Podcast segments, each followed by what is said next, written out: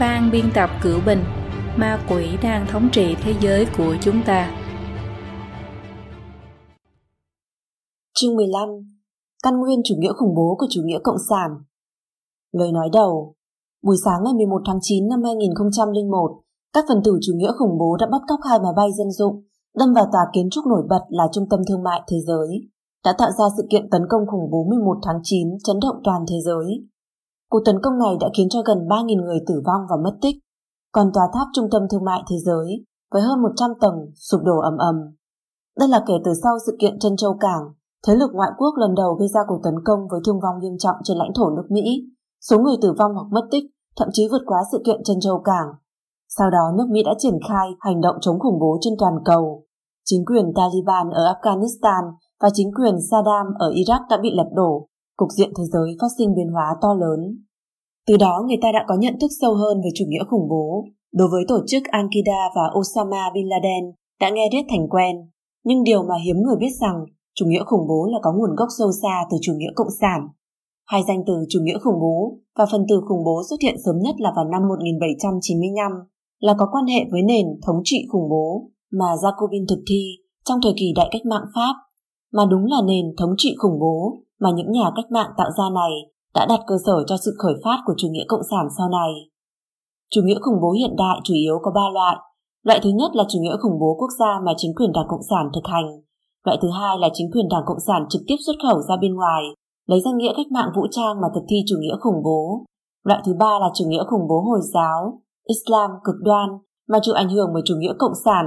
Đằng sau rất nhiều hành vi khủng bố đều có âm mưu của Đảng Cộng sản và bóng ma của học thuyết chủ nghĩa cộng sản. 1. Chủ nghĩa khủng bố quốc gia của chính quyền cộng sản Thực tiễn 100 năm của chủ nghĩa cộng sản khắp nơi đều gắn với lừa dối, bạo lực và giết chóc. Chủ nghĩa khủng bố là công cụ trọng yếu mà những người cộng sản dùng để thúc đẩy hình thái ý thức của nó và khống chế thế giới. Sau khi chính quyền cộng sản thành lập, không một ngoại lệ đều động viên bộ máy quốc gia tiến hành chủ nghĩa khủng bố. Loại chủ nghĩa khủng bố do chính phủ chủ đạo này chính là chủ nghĩa khủng bố quốc gia. Lenin dựa vào chủ nghĩa khủng bố để lập xí nghiệp.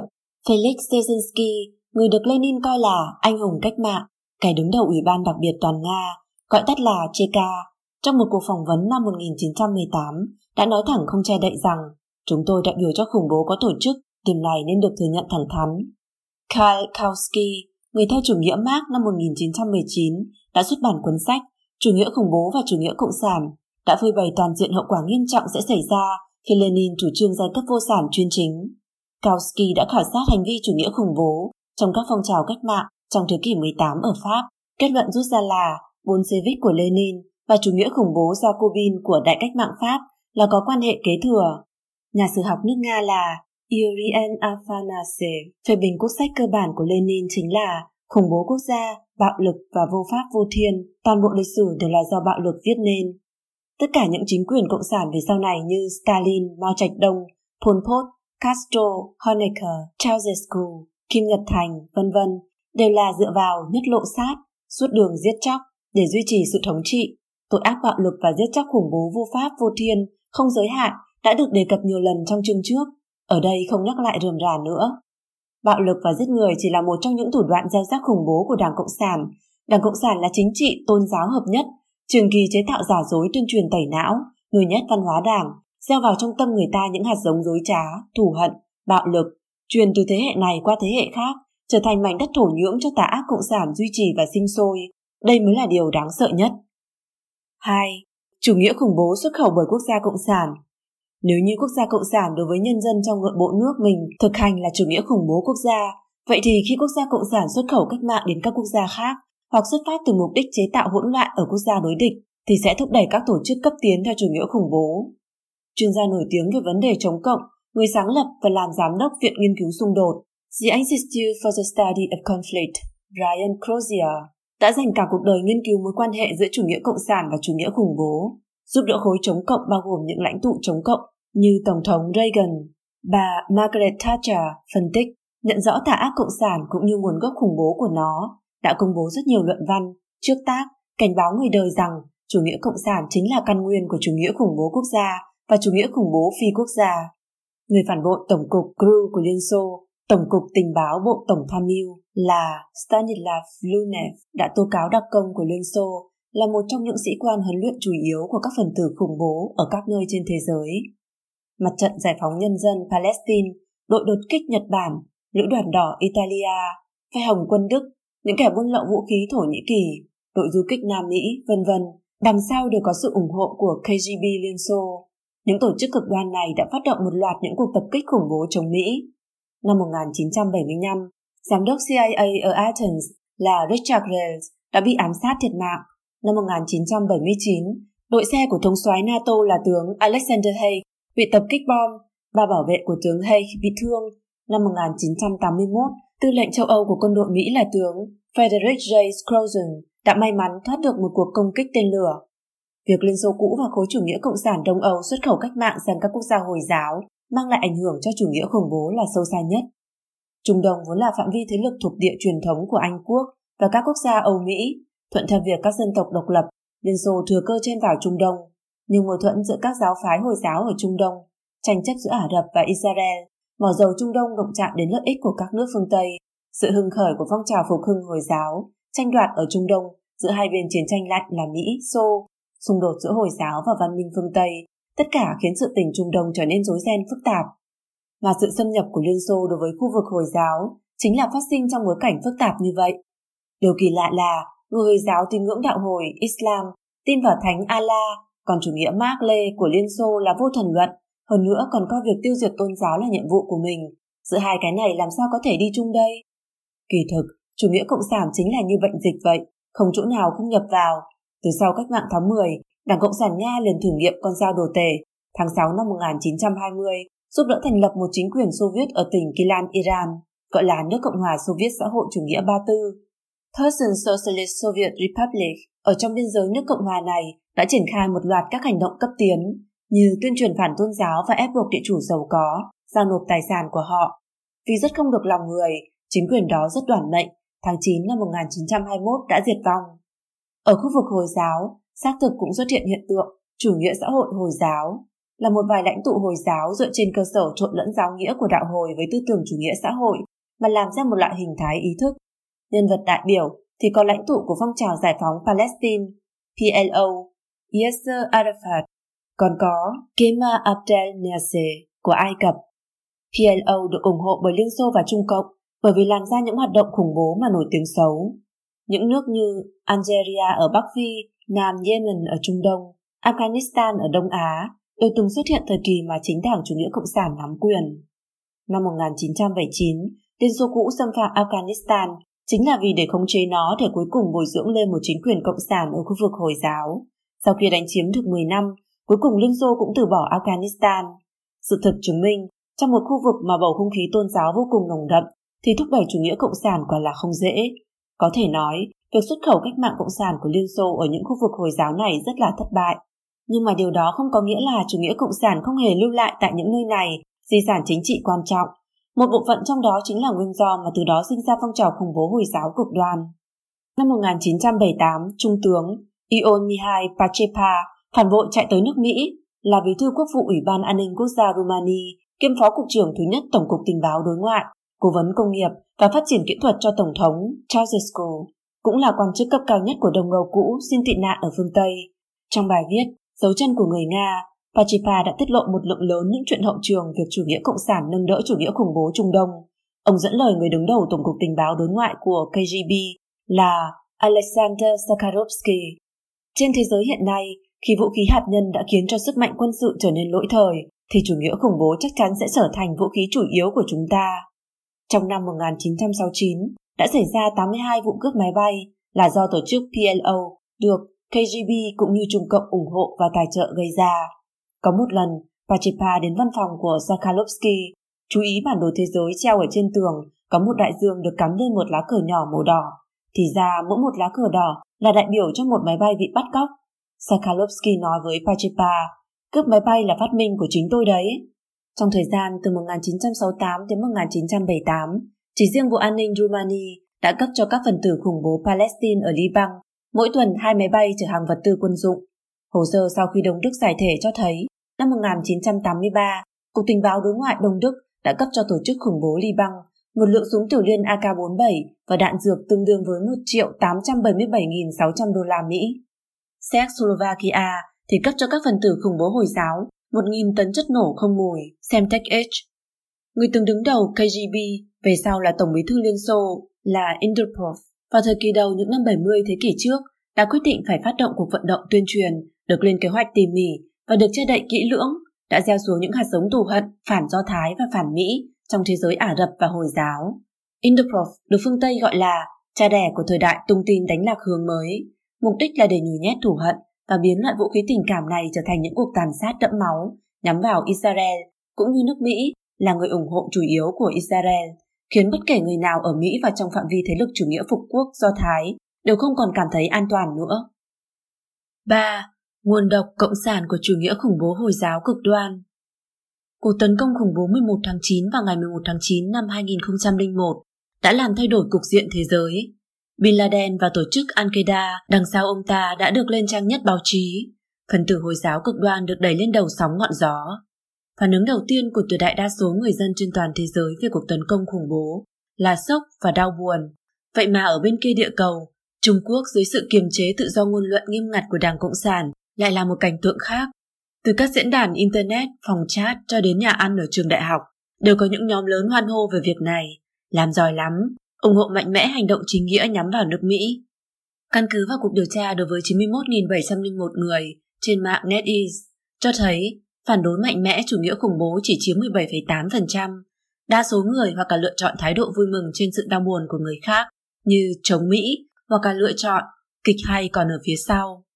Những người Trung Quốc hoan hô cuộc tấn công khủng bố này chưa từng gặp mặt bọn Bin Laden, nhưng họ lại biểu đạt thái độ tương tự, cũng không phải là ngẫu nhiên. Trong số thảm tư tưởng của họ đều có độc tố đến từ chung một nguồn độc, nguồn độc này chính là tà linh cộng sản. Người Trung Quốc chịu đầu độc là bởi vì từ nhỏ đã bị ngâm tẩm trong văn hóa đảng của ma quỷ, dùng cái khung tư duy của ma quỷ mà tư duy. Nhưng mà trong cuộc chiến tranh Afghanistan trước kia, Bin Laden là chống lại Cộng sản Liên Xô. Chủ nghĩa khủng bố của hắn sao lại dính với chủ nghĩa Cộng sản được? Điều này không thể không nói đến nguồn gốc tư tưởng chủ nghĩa khủng bố của bọn Bin Laden. Triết học gia của chủ nghĩa khủng bố Hồi giáo, còn gọi là mác của Thánh chiến Hồi giáo, cha đẻ của tổ chức Thánh chiến đương đại, là Sayyid K. 3.1 K. Mark của Thánh chiến Hồi giáo cực đoan Chuyên gia chống khủng bố, nghiên cứu viên tại Trung tâm Nghiên cứu chiến đấu chống chủ nghĩa khủng bố của Học viện Quân sự Mỹ West Point Combating Terrorism Center ở the U.S. Military Academy là William McCann chỉ ra các phần tử Hồi giáo cực đoan khi thanh minh cho động cơ của chúng thì thường dẫn lời dạy bảo của Kerr và tự coi chúng là người kế thừa y bát của Kerr. Sau khi Bin Laden chết, người kế thừa tổ chức Al-Qaeda là Ayman al-Zawahiri coi tư tưởng của Kerr là đã nhóm lên ngọn lửa của phong trào thánh chiến Hồi giáo cực đoan. Quỹ Hòa bình Quốc tế Carnegie năm 2016 đã đăng báo cáo của chuyên gia về vấn đề Trung Đông là Hansen Hansen, chủ nghĩa tông phái của nhà nước Hồi giáo ISIS, nguồn gốc hình thái ý thức và nội hàm chính trị. Trong phần kết báo cáo, dẫn lời những người ủng hộ nhà nước Hồi giáo để khái quát hạch tâm tư tưởng của nhà nước Hồi giáo. Nhà nước Hồi giáo do Sayyid Khờ lên kế hoạch, do Abdullah Azam truyền thụ, do Osama Bin Laden toàn cầu hóa, do Abu Ma thực hiện, sau đó do Baghdadi chấp hành. Bọn Bin Laden cho đến nhà nước Hồi giáo, về sau này kế thừa và phát triển tư tưởng của Khờ, đương nhiên còn thêm vào những tư tưởng của một số người khác nữa. Loại tư tưởng này thông thường được gọi là chủ nghĩa Khờ. Nói một cách thông tục, chủ nghĩa Khờ theo đuổi là dùng bạo lực đánh phá thế giới cũ đã thối nát, cổ vũ những người thánh chiến, không tiếc hy sinh tính mạng, lấy thân mình tử vì đạo, dựa vào bạo lực phấn đấu đến cùng để giải phóng toàn nhân loại. Những lời lẽ to tát này thoạt nghe thì chẳng phải rất giống chủ nghĩa cộng sản của Mark Lenin sao? Đúng vậy, bởi vì những năm đầu của Cờ là thành viên Đảng Cộng sản, trong tư tưởng ông ta có mang theo dấu ấn chủ nghĩa Mark Lê mạnh mẽ. Nghiên cứu viên kỳ cựu của Ủy ban Chính sách Ngoại giao Mỹ là Robert A. Riley chỉ ra Cờ trên thực tế đã từng là người liên lạc giữa Hội huynh đệ Hồi giáo Ai Cập và Đảng Cộng sản Ai Cập ở quốc tế Cộng sản. Kerr là người Ai Cập sinh năm 1906 và những năm 20-30 thế kỷ 20, ông ta đã học tập chủ nghĩa xã hội và văn học và cuối những năm 40 đến Mỹ du học 2 năm sau khi trở lại Ai Cập đến gia nhập vào Hội huynh đệ Hồi giáo. Khờ và Trung tá lục quân Kemal Abdel Nasser thường hay qua lại. Nasser là người lãnh đạo phong trào tổ chức sĩ quan tự do. Tổ chức này có khuynh hướng theo chủ nghĩa xã hội, Năm 1952, Nasser phát động chính biến quân sự, lật đổ chế độ quân chủ Muhammad Ali thân phương Tây. Có cách nói là Kerr và hội huynh đệ cùng với Nasser lên kế hoạch cho cuộc chính biến, cách mạng chủ nghĩa xã hội này. Khờ hy vọng Nasser thành lập một chính quyền Hồi giáo, nhưng Nasser lại đi theo con đường thế tục hóa. Năm 1945, Nasser bắt đầu đàn áp hội huynh đệ Hồi giáo. Thế là hội huynh đệ của Khờ chuẩn bị ám sát Nasser. Kế hoạch thất bại, Khờ bị buộc tội mưu sát và bị đi tù. Trong 3 năm đầu trong tù, Khờ chịu tra tấn đầy đọa. Sau này điều kiện trở nên nới lỏng và cho phép ông ta viết lách. Ở trong tù, ông ta đã viết hai cuốn sách quan trọng nhất trong bóng tối của kinh Quran và Cột Mốc. Hai cuốn sách đã trần thuật một cách hệ thống chủ trương chủ nghĩa cực đoan về các vấn đề của kinh Quran. Lịch sử Hồi giáo, xã hội Ai Cập và phương Tây về căn bản là phản thế tục, chống phương Tây. Kerr từng được ra tù trong thời gian ngắn, nhưng ông ta từ chối xuất ngoại, lựa chọn bị đi tù lần nữa. Năm 1966, Kerr bị buộc tội tham gia âm mưu ám sát Tổng thống Ai Cập Nasser, bị xử tội treo cổ. Tư tưởng có tính lật đổ của Kerr chính là giải thích mới cho khái niệm jihad trong Hồi giáo. Hãy nhắc đến jihad, rất nhiều người lập tức nghĩ đến thánh chiến. Kỳ thực, jihad trong ngôn ngữ Ả Rập, bản thân nó là có ý vùng vẫy đấu tranh. Đối với người Hồi giáo chủ lưu mà nói, thì nó có thể là có ý đấu tranh trong nội tâm, hoàn thiện cái tôi, cũng có thể là đối kháng với kẻ địch bên ngoài, defensive jihad. Kerr đã đem nó mở rộng thành thánh chiến, không chịu hạn chế chủ động lựa chọn bạo lực. Kerr đã đặt cơ sở lý luận cho thánh chiến tấn công bạo lực mà bản thân ông ta cũng lấy làm vinh quang khi bước lên giá treo cổ, lấy thân mình làm gương tử vì đạo cho những người đi theo. Học thuyết cờ chủ trương, bất kể xã hội mà tuân thủ pháp luật thế tục hoặc thể chế xã hội mà tuân thủ đạo đức thế tục chính là xã hội cũ phi Hồi giáo, gọi là Jahiliya, ý là đối với những xã hội vô tri về chân lý tôn giáo, vốn chỉ những xã hội trước khi Hồi giáo được truyền bá. Xã hội như vậy, cho dù là xã hội Hồi giáo, thì cũng thuộc về Jahiliya. Trên thực tế, thể chế xã hội Ai Cập mà ông ta sinh sống cũng bị ông ta coi là Jahiliya, cũng đáng bị lật đổ. Đối với Kerman nói, những xã hội cũ này, tức là Jahiliya, không chỉ là chứng ngại lớn nhất đối với cá thể người Hồi giáo, hơn nữa là với tất cả những ai có được và tuân theo giá trị quan và pháp luật Hồi giáo. Những xã hội cũ này là cưỡng ép thêm lên người ta, tức bỏ tự do của mọi người. Người trong xã hội cũ sống cuộc sống bị nô dịch, tức nô lệ. Đối với nô lệ, tức người bị áp bức mà nói, thánh chiến bạo lực là đạo hồi cho phép. Cờ chủ trương thông qua thánh chiến để giải phóng toàn nhân loại, cùng cả người Hồi giáo và phi Hồi giáo. Rất nhiều lãnh tụ Hồi giáo cho rằng Cờ đã đi quá xa sau khi sách của ông ta xuất bản đã bị coi là dị đoan. Cờ tiến thêm một bước mượn khái niệm ý thức hư giả của chủ nghĩa Marx, tức ý thức hư giả của những dân chúng phổ thông đang chịu sự thống trị và không ý thức được rằng bản thân là bị áp bức. Họ không chủ động mong muốn đứng lên lật đổ chủ nghĩa tư bản và thay thế nó bằng chủ nghĩa xã hội.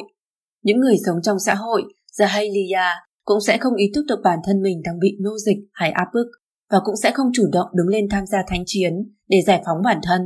Vậy phải làm sao? Từ lý luận của Lenin, Kerr đã tìm được đáp án. 3.2. Đội tiên phong thánh chiến của chủ nghĩa Lenin Những học giả quen với chủ nghĩa Mark Lê khi nghiên cứu trước tác của Kerr thông thường sẽ phát hiện một số khái niệm quen thuộc, đội tiên phong, nhà nước, cách mạng, vân vân. Đó là cách dùng từ điển hình của chủ nghĩa Lenin. Lenin khi viết cuốn sách Làm thế nào? What is to be done? Cục diện và thách thức mà ông ta đối diện so với cờ là vô cùng tương tự. Lenin ký thác hy vọng cách mạng thành công lên đội tiên phong của giai cấp vô sản, còn cờ cũng dập khuôn bộ lý luận đó, chỉ là giai cấp vô sản được thay bằng phần tử Hồi giáo cực đoan. Lenin vô cùng nhấn mạnh tác dụng của tổ chức và đội tiên phong. Ông ta phân biệt tính tự phát và tính tự giác, đề xuất lý luận xây dựng đảng. Ông ta cho rằng nếu chỉ dựa vào nhân tố tự phát thì công nhân chỉ có thể đề xuất những đòi hỏi nông cạn như tăng lương, chế độ làm việc 8 tiếng, chứ không thể có sự giác ngộ muốn giải phóng toàn nhân loại được. Lenin tin vào việc cần có phần tử tiên phong từ bên ngoài, thông thường là phần tử trí thức của giai cấp tư sản bởi vì chỉ có họ là có điều kiện để tiếp thu giáo dục đầy đủ, tiến hành kích động và nhồi nhét cho công nhân, khiến họ nhận thức được cách mạng là lối thoát duy nhất, giác ngộ được chỉ có giải phóng toàn nhân loại thì cuối cùng mới giải phóng được chính mình. Vì để phát huy tác dụng của bộ phận phần tử tiên phong này, cần có chính đảng với tổ chức nghiêm mật để bao lấy cuộc sống của họ, sáng tạo cho họ điều kiện công tác bí mật để họ trở thành những nhà cách mạng chuyên nghiệp toàn thời gian. Cái chính đảng này, chính đảng của giai cấp vô sản, chính là đội tiên phong của giai cấp vô sản. Chuyên gia về vấn đề Trung Đông của Viện Nghiên cứu Hải quân Mỹ là Glennie Robinson chỉ ra Cho dù là xuất phát từ nguyên nhân mà mọi người đều biết, những nhà tư tưởng chủ nghĩa thánh chiến không hề trực tiếp trích dẫn Lenin là người thức tỉnh tư tưởng của họ, nhưng khái niệm, logic của cả hai, nhất là Seyitker, đã tiết lộ ảnh hưởng của ông ta, Lenin. Những năm 40 thế kỷ 20, Kerr tiếp tu giáo dục ở Ai Cập, khẳng định đã từng đọc tác phẩm của Lenin. Kerr có hai khái niệm quan trọng mà bắt nguồn từ Lenin là Jama đội tiên phong, và Manhat, cường lĩnh. Từ trong chủ nghĩa Lenin, Kerr đã học được tinh túy, chính là muốn tổ chức một đội tiên phong cách mạng phiên bản Hồi giáo. Lý tưởng của Kerr hầu như là lý tưởng của Lenin. Giáo sư Robinson trần thuật, Kerr đã từng là một luận điểm giống y hệt như Lenin cho thế giới Hồi giáo. Đại đa số người Hồi giáo trầm mê trong sự thống trị phản Hồi giáo phi chính nghĩa và hệ thống thối nát, cho nên không biết làm thế nào mới có thể đứng lên cầm vũ khí chống lại. Một đội tiên phong thánh chiến được huấn luyện chuyên nghiệp A sẽ tổ chức lên được sự phản kháng lại bộ máy nhà nước. Ngoài đó ra, Lenin kiên trì trung tâm là đội tiên phong, là có một cương lĩnh phối hợp tỉ mỉ chu toàn, sau đó cụ thể thực thi cách mạng. Trong sách của cờ cũng có phiên bản Hồi giáo tương tự. Đối với cờ mà nói, đội tiên phong có tổ chức, phần tử cực đoan mà ông ta cho là Hồi giáo chân chính sẽ phải đảm đương trách nhiệm cách mạng, cứu vãn Hồi giáo và văn minh thế giới. Đội tiên phong cần đi tấn công những gì Hồi giáo giả và hư nguy cần phải trở theo hình thái ý thức Hồi giáo mà ông ta lý luận ra mà làm, xây dựng lên một nhà nước mới với hình thái ý thức Hồi giáo mà ông ta lý giải và dùng bạo lực để mang Hồi giáo đến toàn thế giới. Trừ đội tiên phong, trong học thuyết của Khờ cũng có những nội dung về bình đẳng xã hội, tiêu diệt giai cấp, không cần chính phủ thiên hạ đại đồng, giải phóng toàn nhân loại. Những nội dung này đều sẽ khiến người ta liên tưởng tới chủ nghĩa cộng sản. Sau khi Khờ chết, em trai của ông ta là Muhammad Khờ kế tục xuất bản sách của Sayyid Kerr. Cuốn sách Marakat ul Islam wa Razamaliya của Kerr xuất bản năm 1993 là một lần nữa tiết lộ căn nguyên tư tưởng chủ nghĩa cộng sản của Kerr. Trong trang 61 của cuốn sách, Kerr đã biểu thị trắng ra là Hồi giáo là giáo nghĩa chủ nghĩa độc đáo, có tính kiến thiết, thực chứng.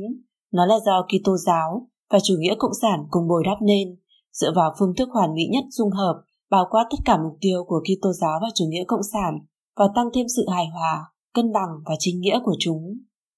3.3 Hạt nhân chủ nghĩa cộng sản của chủ nghĩa Hồi giáo cực đoan Khi phân tích nguồn gốc chủ nghĩa Hồi giáo cực đoan, có học giả còn chỉ ra một lý luận khác của chủ nghĩa Marx, học thuyết đấu tranh giai cấp.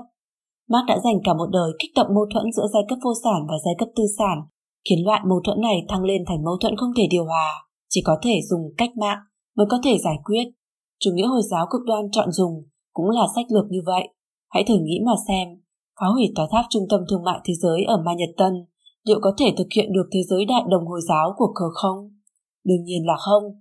Chủ nghĩa cực đoan là vì để tạo ra mâu thuẫn giữa phương Tây và Hồi giáo, làm tăng cường mâu thuẫn. Đầu tiên là khơi dậy hận thù của phương Tây đối với Hồi giáo, sau đó dùng sự hận thù đó để kích động nhiều người Hồi giáo hơn nữa, đứng lên thù hận phương Tây. Đây chính là giống như mâu thuẫn giữa giai cấp vô sản và giai cấp tư sản mà Mark Lenin tuyên dương. Nhất định phải khiến mâu thuẫn này đạt đến trạng thái không thể điều hòa mới có cơ hội phát động cách mạng. Chủ nghĩa cộng sản nghĩ như vậy, mà chủ nghĩa Hồi giáo cực đoan chịu ảnh hưởng của nó cũng là nghĩ như vậy. Không khoa trương khi nói, học thuyết của cờ gần với chủ nghĩa cộng sản hơn là với giáo nghĩa của đạo hồi. Mặc dù từ trên tôn giáo là phản đối chủ nghĩa cộng sản, nhưng lại hấp thụ tất cả những tinh túy của cách mạng chủ nghĩa cộng sản. Có học giả chỉ ra thực chất chủ nghĩa khủng bố như thế này. Kẻ thù thật sự đối kháng với thế giới tự do vẫn là chủ nghĩa cộng sản. Chủ nghĩa Hồi giáo cực đoan chẳng qua chỉ là chủ nghĩa cộng sản đã khoác lên tấm áo Hồi giáo truyền thống mà thôi. Ngoài ra, phong trào phản văn hóa ở phương Tây khiến tư tưởng cánh tả truyền bá rộng rãi trên thế giới, cũng khiến cho một bộ phận người càng dễ tiếp thu hình thái ý thức tôn giáo cực đoan, có khuynh hướng bạo lực. Học giả lịch sử chính trị Phần Lan là Antedole Singer cho rằng chủ nghĩa khủng bố hiện đại sản sinh từ những năm 1966 1967, phong trào chủ nghĩa xã hội quốc tế, chủ nghĩa cộng sản cũng phát triển đồng bộ, đó không phải là ngẫu nhiên. Những người theo chủ nghĩa xã hội nhà nước biến chủ nghĩa Marx dựa trên Hồi giáo trở thành chủ nghĩa Hồi giáo cực đoan dựa trên chủ nghĩa Marx. Trong phong trào sinh viên cấp tiến phương Tây, những năm 60 thế kỷ trước, rất nhiều lưu học sinh đến từ thế giới Hồi giáo đã tiếp xúc với tư tưởng cánh tả, đã đem những quan niệm ngoại lai như cách mạng, bạo lực trở về làm mảnh đất cho sự truyền bá của chủ nghĩa khủng bố. Giáo sư nghiên cứu truyền thông Đại học Mỹ ở Cairo là Abdallah Slifer năm 1974 đã từng gặp Ayman Zawahiri người sau này trở thành nhân vật số 2 của tổ chức Al-Qaeda. Zawahiri khi đang học y khoa tại Đại học Cairo, lúc đó đã khoe khoang một cách đắc ý với Slifer về tổ chức Hồi giáo cực đoan của anh ta ở Học viện Tinh Anh, số người trúng tuyển vào học y khoa và kỹ thuật là nhiều nhất. Về việc này, Slifer không thấy lạ, ông trả lời rằng vào những năm 60, những ngành học này vẫn luôn là cứ điểm của thanh niên theo chủ nghĩa Marx. Ông chỉ ra, phong trào chủ nghĩa Hồi giáo chỉ là xu thế phát triển mới nhất của phiên bản sinh viên những năm 60. Slifer nhớ lại, tôi nói, nghe này Ayman, trước kia tôi là người theo chủ nghĩa Marx, khi anh nói chuyện, tôi cảm thấy tôi trở về với đảng, tôi không cảm thấy mình dường như đang ở cùng với một người Hồi giáo. Có người liên hệ giữa chủ nghĩa Hồi giáo cực đoan và chủ nghĩa phát xít mà bởi lý do nào đó lại không muốn đề cập đến nguồn gốc chủ nghĩa cộng sản. Thực ra chủ nghĩa phát xít là một loại chủ nghĩa dân tộc, cũng không có cơ sở tín ngưỡng tôn giáo riêng. Từ quan điểm toàn nhân loại của chủ nghĩa Hồi giáo cực đoan và cảm tình tôn giáo mà nói, chủ nghĩa Hồi giáo cực đoan với nguồn gốc của chủ nghĩa cộng sản thì còn gần gũi hơn. 3.4. Ảnh hưởng của cờ với chủ nghĩa khủng bố Các chức tác của cờ đã ảnh hưởng đến rất nhiều người Ả Rập trẻ tuổi, cùng cả học giả Palestine là Abdullah Yusuf Azam, một trong những người sáng lập của tổ chức Al-Qaeda. Trong báo cáo của Ủy ban điều tra vụ 11 tháng 9 đã mô tả ảnh hưởng của cờ lên thế giới quan của Bin Laden và trực tiếp gọi Azam là đệ tử của cờ.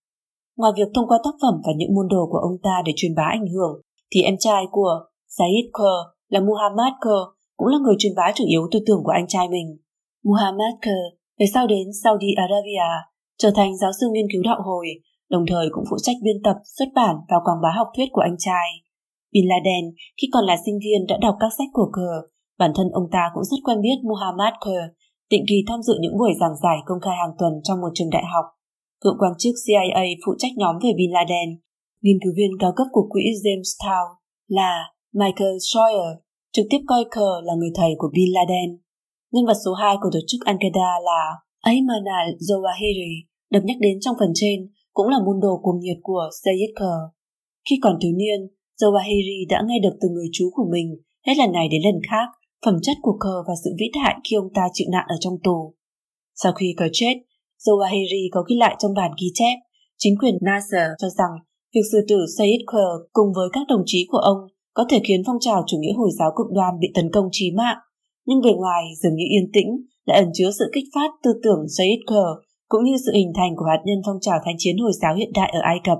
Trong cùng năm mà cờ bị treo cổ, Zawahiri đã tham gia thành lập một tổ chức cấp tiến bí mật, quyết tâm thực hiện lý tưởng của cờ.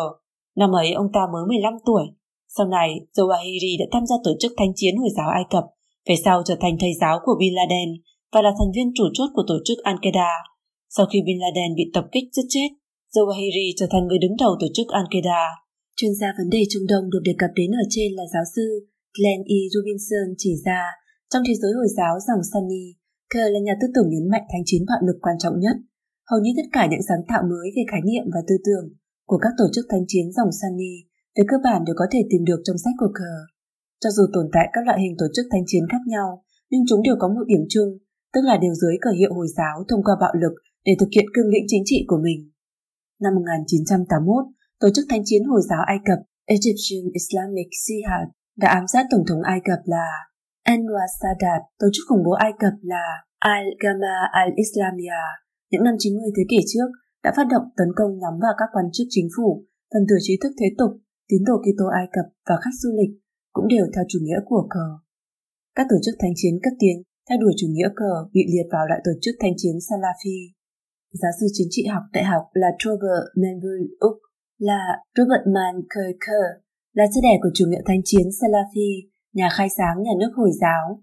Trong tác phẩm Bộ não của nhà nước Hồi giáo, ISIS và hình thái ý thức caliphate của nó của mình, ông viết 50 năm đã đi qua rồi, việc Sayed Kurd bị xử tử hình đã tạo nên truyền thống của chủ nghĩa thanh chiến Salafi, đã tạo nên tư tưởng của nhà nước Hồi giáo, tương lai đã không còn cột mốc nữa, chúng ta đã đến cánh cửa địa ngục rồi.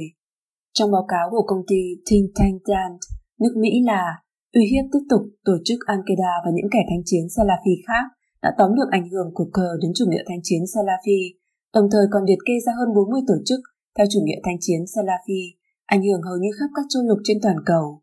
Tổng quan các loại tổ chức chủ nghĩa Hồi giáo cực đoan và xét, giữa chúng cũng có mâu thuẫn, về lý niệm cũng không nhất trí, nhưng tuyệt đại đa số đều có một điểm chung, chính là đều chọn loại hình chủ động tấn công thánh chiến của cờ để đi tranh đấu, đã trở thành những truyền nhân y bát của cờ, cũng trở thành sự mở rộng cách mạng bạo lực của chủ nghĩa cộng sản.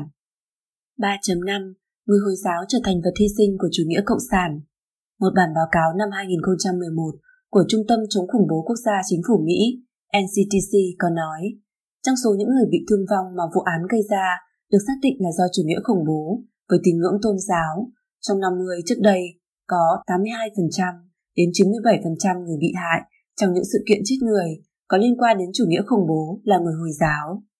Trong báo cáo năm 2016 của Quốc vụ viện Mỹ có nói, năm 2016 đã xảy ra 11.072 cuộc tấn công khủng bố. Số người chết là 25.621 người. Trong đó, 6.755 người là kẻ gây ra cuộc tấn công khủng bố. Mặc dù những cuộc tấn công khủng bố này xảy ra tại một linh tư quốc gia, nhưng về mặt địa lý thì nó vô cùng tập trung. 75% các cuộc tấn công khủng bố gây chết người xảy ra tại năm quốc gia Iraq, Afghanistan, Syria, Nigeria và Pakistan. Những nước này đều là các quốc gia tập trung đông người Hồi giáo. So sánh mà nói, tấn công khủng bố ở phương Tây gây chết người thì ít hơn nhiều, căn cứ vào một cuộc nghiên cứu được tiến hành vào tháng 9 năm 2016 của Viện Nghiên cứu Cato từ năm 1975 đến năm 2015, chủ nghĩa khủng bố sinh ra ở nước ngoài đã gây ra khoảng 3.024 người Mỹ bị chết. Con số này tính cả 2.983 người bị chết trong sự kiện khủng bố 11 tháng 9. Bình quân mỗi năm có khoảng 74 người Mỹ. Mặc dù các tổ chức khủng bố cực đoan thích nhất là lấy cờ hiệu Hồi giáo, nhưng cuối cùng số người bị sát hại nhiều nhất trên thực tế lại là xã hội Hồi giáo. Đối với ma quỷ ở đằng sau chủ nghĩa khủng bố mà nói, lấy cờ hiệu nào cũng không quan trọng, thông qua các loại thủ đoạn để hủy diệt nhân loại mới là mục đích của nó. 4. Sự ủng hộ của Trung Cộng đối với chủ nghĩa khủng bố Sự ủng hộ của Trung Cộng đối với chủ nghĩa khủng bố đã có lịch sử mấy chục năm. Arafat bị nước Mỹ nhận định là phần tử khủng bố khét tiếng, cũng là thủy tổ của chủ nghĩa khủng bố hiện đại và là tiền bối của Bin Laden. Người ta biết rằng Bin Laden là chủ mưu vụ bắt cóc máy bay phát động cuộc tấn công 11 tháng 9, nhưng người đầu tiên phát minh ra bắt cóc máy bay lại là Arafat. Chủ nghĩa khủng bố của Arafat sớm nhất được Trung Cộng gật đầu và ủng hộ. 4.1 Trung Cộng ủng hộ hoạt động khủng bố của Arafat. Từ năm 1959, Arafat chuẩn bị thành lập phong trào giải phóng dân tộc Palestine, gọi tắt là Fatah. Đến tháng 11 năm 1988, đã thành lập nhà nước Palestine, vẫn luôn là người đứng đầu chủ yếu của các loại tổ chức vũ trang Palestine. Toàn bộ khu vực Trung Đông được Trung Cộng chiếu cố, chứ không chỉ riêng Arafat. Ông ta từng đến thăm Trung Quốc 14 lần, hầu như đã hội kiến với các lãnh đạo Trung Cộng qua các nhiệm kỳ, gồm cả Mao Trạch Đông, Chu Ân Lai, Đặng Tiểu Bình, Giang Trạch Dân, được Trung Cộng cảm kích sâu sắc. Trong việc tấn công khủng bố, ông ta đắc thủ hết lần này lần khác, lại mang lưỡi đao lên vũ đài ngoại giao chính trị quốc tế, gây ấn tượng một thời.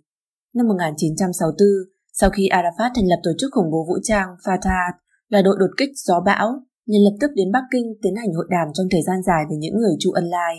Lúc bấy giờ, Chu Ân Lai đã chỉ điểm ông ta cần phải chú ý sách lược đấu tranh, không được đề cập đến những khẩu hiệu kiểu như đuổi bọn Israel ra biển, bởi vì khẩu hiệu như thế không có lợi cho đấu tranh của Palestine. Đối với tiểu lão đệ khủng bố này, ngoài vũ khí, viện trợ kinh tế, thường xuyên chỉ đạo, Trung Cộng còn trì điểm phải giao chiến với những nước như Mỹ và Israel như thế nào, cũng như khuếch trương ảnh hưởng quốc tế như thế nào, và còn mời nhân viên Palestine đến Trung Quốc học tập, tiếp thu huấn luyện. Từ lão đại ca Trung Cộng lấy kinh trở về, bắt đầu từ tháng 1 năm 1965, Arafat liền dùng phương thức đội du kích để lần đầu khai chiến với Israel ở miền Bắc Palestine. Tháng 5 năm 1965, tổ chức PLO thiết lập văn phòng ở Bắc Kinh. Trung Cộng đã phá cách thừa nhận văn phòng này và cho hưởng cơ cấu đãi ngộ ngoại giao và trong các trường hợp ngoại giao quốc tế thì ủng hộ PLO. Tháng 11 năm 1988, Hội nghị đặc biệt lần thứ 19 Ủy ban Toàn quốc Palestine quyết định thành lập nhà nước Palestine. Trung Cộng lập tức thừa nhận và ngày 20 tháng 11 cùng năm đó thiết lập quan hệ ngoại giao với Palestine. Trong khoảng từ năm 2000 đến năm 2001, Arafat và lãnh đạo Giang Trạch Dân của Trung Cộng gặp mặt song phương. Trong thời kỳ này, Palestine-Israel đã bộc phát xung đột đẫm máu trên quy mô lớn. Israel nhiều lần chỉ trích Arafat là kẻ đầu tiêu sau lưng của chủ nghĩa khủng bố. Dưới sự nâng đỡ của Trung Cộng, Arafat đã chống đỡ được Israel và Mỹ, khiến cho khu vực Trung Đông chiến loạn liên miên. Fatah, PLO, dưới sự lãnh đạo của Arafat, đã thực hiện các hành động khủng bố quân sự công khai trên mặt đất tuyên bố bạo lực cách mạng là một biện pháp duy nhất để giải phóng nước nhà. so với tư tưởng cách mạng bạo lực của chủ nghĩa cộng sản thì giống hệt như đúc. Quan hệ giữa nó và các nước cộng sản khác trên thế giới cũng vô cùng mật thiết. Nó là thành viên của quốc tế chủ nghĩa xã hội, cũng là quan sát viên của Đảng Xã hội châu Âu. Nước Mỹ Israel vẫn luôn cho rằng Arafat là kẻ lên kế hoạch đằng sau của một loạt các sự kiện khủng bố ở Trung Đông, những tổ chức mà ông ta lập ra như Fatah, PLO trước năm 1988 vẫn luôn bị chính phủ Mỹ nhận định là tổ chức khủng bố. Năm 1970, Fatah lên kế hoạch ám sát quốc vương Jordan là Hussein bin Talal, nhưng quốc vương Hussein may mắn thoát nạn. Tháng 9 năm đó, Qatar liên tục bắt cóc ba máy bay dân dụng của các nước Anh, Đức và Thụy Sĩ và quay phim trên truyền hình cảnh phá hủy ba chiếc máy bay quốc tế bắt cóc được đã gây rúng động trên quốc tế. Các phần tử khủng bố tuyên bố chúng ta bắt cóc một chiếc máy bay còn có hiệu quả hơn so với việc giết 100 người Israel trong chiến đấu. Qatar đã mở tiền lệ cho việc các phần tử khủng bố bắt cóc máy bay trên thế giới sau này. Trong mấy chục năm sau, việc bắt cóc máy bay dân dụng đã trở thành một công cụ hữu hiệu của các phần tử khủng bố. Năm 1972, thuộc hạ của PLO là tổ chức khủng bố Tháng 9 đen đã tạo ra sự kiện tấn công khủng bố quy mô lớn nhắm vào bình dân và lên kế hoạch thực hiện toàn bộ sự kiện khủng bố này là Ali Hassan Salameh chính là quan chức an ninh cấp cao nhất của Arafat, người phụ trách tổ chức tình báo Fatah. Lúc bấy giờ vào Olympic mùa hè diễn ra tại Munich, Đức, tại làng Olympic các phần tử khủng bố đã bắt cóc 11 vận động viên Israel, đồng thời với việc bắt giết vận động viên Israel lại còn bắn chết một viên cảnh sát người Đức. Mấy chục năm qua, chủ nghĩa khủng bố quốc tế lan tràn, lạm sát bình dân vô tội, Arafat phải chịu trách nhiệm không thể chối bỏ, đã mở ra tiền lệ tấn công khủng bố vào bình dân. 4.2. Mối quan hệ giữa Trung Cộng và tổ chức Al-Qaeda Mối liên hệ giữa Trung Cộng và tổ chức chủ nghĩa khủng bố Al-Qaeda dưới sự lãnh đạo của Bin Laden đã có từ lâu, và Trung Cộng vẫn luôn lén lút qua lại với Taliban, cung cấp sự che chở cho Bin Laden. Năm 1980, ngoài việc phái đi 300 cố vấn quân sự đến căn cứ huấn luyện ở Palestine của tổ chức tánh chiến Afghanistan, Trung Cộng còn tăng cường một trại huấn luyện quân sự ở Kaska và Hotan ở Tân Cương, dạy họ sử dụng vũ khí, bộc phá, sách lược đấu tranh, kỹ thuật tuyên truyền và chiến tranh gián điệp. Tân Cương trở thành căn cứ huấn luyện tổ chức thánh chiến Afghanistan và tác chiến của Liên Xô. Đến khi Liên Xô rút quân khỏi Afghanistan, quân đội Trung Cộng ít nhất đã huấn luyện cho hàng mấy nghìn phần tử thanh chiến, cung cấp cho chúng súng máy, bệ phóng tên lửa cũng như tên lửa đạn đạo đối không trị giá từ 200 đến 400 triệu đô la Mỹ. Sau khi Taliban lấy được chính quyền Afghanistan, cùng cả thời kỳ che chở cho tổ chức Al-Qaeda của Bin Laden, Trung Cộng cùng Taliban và tổ chức Al-Qaeda vẫn luôn giữ quan hệ mật thiết. Mặc dù tổ chức Al-Qaeda thực hiện tấn công khủng bố nhắm vào đại sứ quán Mỹ và Hải quân Mỹ, còn Taliban vẫn từ chối giao nộp Bin Laden cho Liên Hợp Quốc, nhưng Trung Cộng vẫn luôn phản đối Liên Hợp Quốc chế tài Taliban. Năm 1998, nước Mỹ dùng tên lửa hành trình tập kích tổ chức Al-Qaeda. Trung Cộng đã bỏ ra 10 triệu đô la Mỹ mua sắm tên lửa đạn đạo của Mỹ chưa nổ cho tổ chức Al-Qaeda để cải tiến năng lực tên lửa hành trình của chúng. Đồng thời, Trung Cộng tiếp tục cung cấp kỹ thuật quân sự nhạy cảm cho các quốc gia ủng hộ phần tử chủ nghĩa khủng bố. Cuối năm 2000, Hội đồng Liên Hợp Quốc đề xuất đề án chế tài Taliban để ép Taliban đóng cửa trại huấn luyện phần tử khủng bố của Bin Laden trong lãnh thổ nước này, nhưng Trung Cộng đã bỏ phiếu trắng. Sau đó, Trung Cộng tiếp tục giao thương bí mật với Taliban và đạt được hiệp định giúp đỡ Taliban xây dựng hệ thống thông tin quân sự phạm vi rộng trên toàn lãnh thổ Afghanistan bởi các sản phẩm từ Trung Quốc. Vào ngày diễn ra cuộc tấn công khủng bố 11 tháng 9, Trung Cộng đã ký kết với các quan chức Taliban hiệp định mở rộng hợp tác kinh tế và khoa học kỹ thuật. Điều khiến người ta kinh ngạc là sau khi sự kiện 11 tháng 9 phát sinh, hai quân nhân Trung Cộng được xưng là anh hùng bởi vì vào năm 1999 họ đã xuất bản cuốn sách Chiến tranh vượt giới hạn, trong đó đề cập nếu tòa nhà trung tâm thương mại thế giới ở New York bị tấn công, đối với nước Mỹ mà nói thì sẽ rất nan giải. Họ còn minh xác đề cập đến Bin Laden có năng lực lợi dụng tập đoàn Al-Qaeda của ông ta để tổ chức hành động tấn công này. Có thể nói, lý luận chiến tranh vượt giới hạn của Trung Cộng là lý luận chỉ đạo cho biện pháp mà Bin Laden phát triển tấn công khủng bố, còn Bin Laden chỉ là hiện thực nó mà thôi. Sau khi cuộc tấn công khủng bố ngày 11 tháng 9 xảy ra, khi Hội đồng Liên Hợp Quốc tiến hành chế tài đối với chính quyền Taliban, thì Trung Cộng không chỉ bỏ phiếu trắng, mà sau khi quân đội Mỹ bắt đầu không kích các mục tiêu Taliban, thì Trung Cộng vẫn phái đi nhân viên quân sự đến giúp đỡ chính quyền Taliban. Sau sự kiện ngày 11 tháng 9, tình báo Mỹ phát hiện ZTE và Huawei của quân đội Trung Quốc đang giúp đỡ quân đội Taliban tại thủ đô Kabul của Afghanistan xây dựng một mạng điện thoại. Năm 2004, theo tiết lộ, cơ cấu tình báo Trung Cộng lợi dụng công ty Scorpion trên các thị trường tài chính các nơi trên thế giới đã giúp đỡ Bin Laden gây quỹ cần thiết để vận hành và rửa tiền. thuận theo bức tường Berlin bị lật đổ, khối chủ nghĩa cộng sản bạo lực đối diện với việc sụp đổ, Trung Cộng kế thừa y bát của Liên Xô cũ, không thể không độc lập chống đỡ đối diện với áp lực to lớn từ thế giới tự do. Chính lúc sự chú ý của Mỹ và thế giới tự do bắt đầu chuyển sang trừng phạt những nền bạo chính chủ nghĩa cộng sản, thì sự kiện ngày 11 tháng 9 phát sinh, cục diện thế giới cũng theo đó mà chuyển biến mạnh mẽ. Kế hoạch thế giới tự do chống lại chủ nghĩa cộng sản đã bị vứt xó, toàn diện chuyển sang đánh chủ nghĩa khủng bố. Kỳ thực, đây chính là tà linh cộng sản về để truyền dịch sự chú ý, để Trung Cộng còn hơi thở và lớn mạnh dần. Khi phương Tây mỏi mệt buôn ba chống khủng bố, thì sự chuyển dịch tài sản lớn giữa Mỹ Trung đang âm thầm diễn ra. Tà linh Trung Cộng lợi dụng nguồn dinh dưỡng của chủ nghĩa tư bản, làm chủ nghĩa cộng sản lớn mạnh.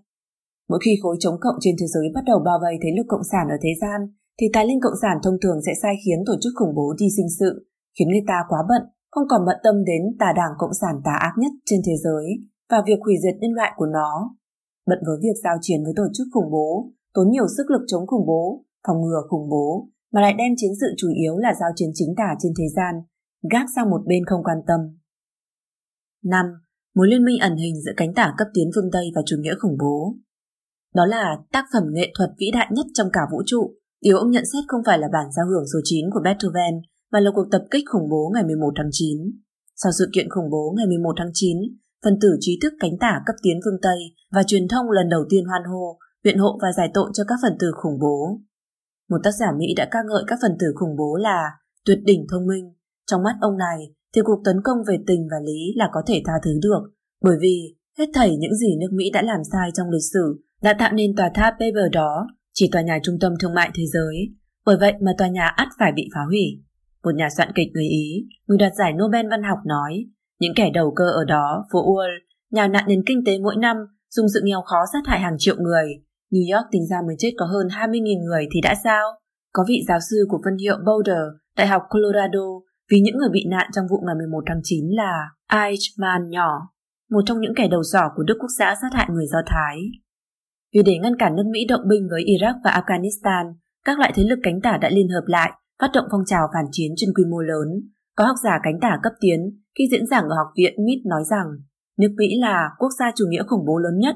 Nước Mỹ lên kế hoạch gây ra một cuộc diện tuyệt quần thể thầm lặng ở Afghanistan.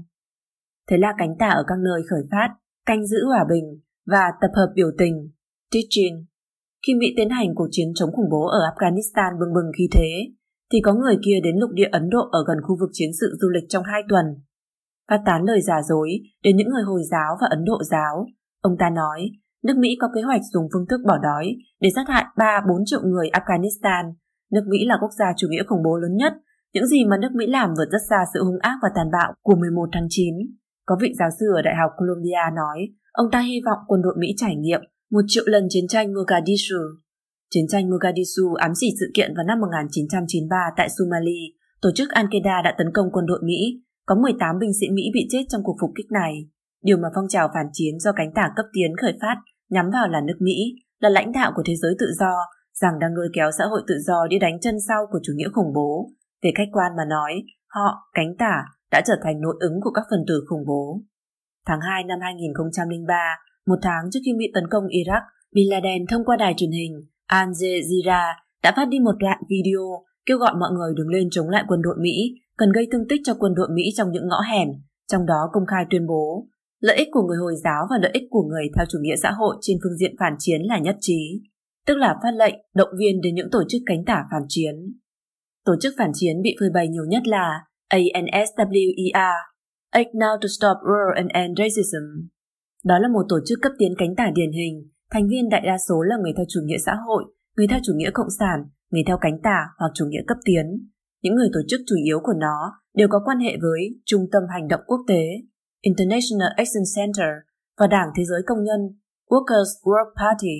Đảng Thế giới Công nhân là một tổ chức đảng cộng sản cực đoan ở Mỹ, Revolutionary Marxist Leninist Communist Party. Cho nên, ANSWER thực ra là đội quân tuyến đầu của chủ nghĩa cộng sản Hồi giáo. Tham gia phản chiến còn có tổ chức mặt tiền của Đảng Cộng sản Cách mạng Revolutionary Communist Party là không được lấy danh nghĩa của chúng tôi, not in our name, mà Đảng Cộng sản Cách mạng là chính đảng theo chủ nghĩa Mark Lê có liên hệ với Trung Cộng. Ngoài việc tích cực giải tội cho các phần tử khủng bố, tổ chức và tham gia phong trào phản chiến, cánh tả cấp tiến của giới pháp luật, còn phản đối Quốc hội thông qua luật những người yêu nước tăng cường năng lực chống khủng bố cho Mỹ không lâu sau sự kiện 11 tháng 9 bằng bất cứ giá nào. Trước khi luật này được thông qua, Cục điều tra liên bang đã mất 7 năm mới dẫn độ được Sami Al-Arian, giáo sư khoa học máy tính Đại học Nam Florida, đã tài trợ cho các phần tử khủng bố về quy án. Nếu như có luật những người yêu nước, thì trước khi bắt Arian về quy án, có lẽ cũng có thể tránh được cuộc tấn công 11 tháng 9. Kẻ lên kế hoạch trong vụ làm nổ Trung tâm Thương mại Thế giới năm 1993 là giáo sĩ mù Omar Abdel Rahman, năm 1995 đã bị xử tù trung thân. Luật sư biện hộ cho ông ta là Lind Stewart đã mượn cơ hội đến thăm Raman ở trong nhà giam, thay ông ta truyền tin đến môn đồ ở Trung Đông, bảo với họ hãy tiếp tục tiến hành hoạt động khủng bố. Năm 2005, Stewart đã bị phán quyết có tội. Điều khiến người ta kinh ngạc là sau khi phán quyết có tội bà ta xong, Stewart ngược lại còn trở thành phần tượng chính trị của cánh tả, nhiều lần được mời đến các trường đại học, trường luật và các nơi khác diễn giảng. Học giả người Mỹ là David Horowitz năm 2004 đã xuất bản một bản nghiên cứu Liên minh tà ác, Hồi giáo cấp tiến và cánh tả Mỹ đã chỉ ra mối liên hệ nguy hiểm giữa các phần tử Hồi giáo cực đoan và cánh tả cấp tiến Mỹ. Thông qua phân tích, ông chỉ ra cánh tả cấp tiến Mỹ đã trở thành chiến sĩ biên phòng cho tổ chức thánh chiến Hồi giáo. Tại sao cánh tả cấp tiến ở phương Tây lại muốn đứng cùng một chiến tuyến với những kẻ khủng bố chống lại các nước dân chủ phương Tây?